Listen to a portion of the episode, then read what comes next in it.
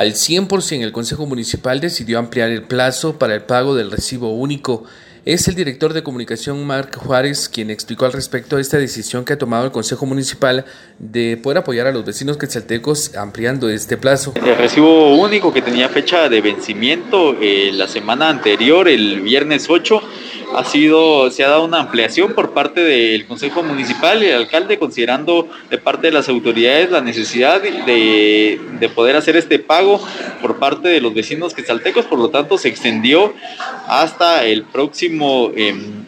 jueves 14 de octubre, es decir, durante esta semana aún se podría realizar el pago del eh, recibo único, sol, en este caso solamente en las agencias de Banco Industrial y Banco Inmobiliario. En los otros eh, bancos ha finalizado entonces el proceso de pago, por lo tanto les estamos eh, trasladando esta información, también eh, recomendándoles o haciéndoles el, llamado, la invitación que quienes tengan pendiente el pago para no acumular una deuda puedan acudir durante estos días a cualquiera de las agencias eh, de los bancos ya indicados poder realizar el pago correspondiente. De esa forma se informó por parte de la Dirección de Comunicación Social de la Comuna Altense este proceso para que las personas puedan hacer efectivo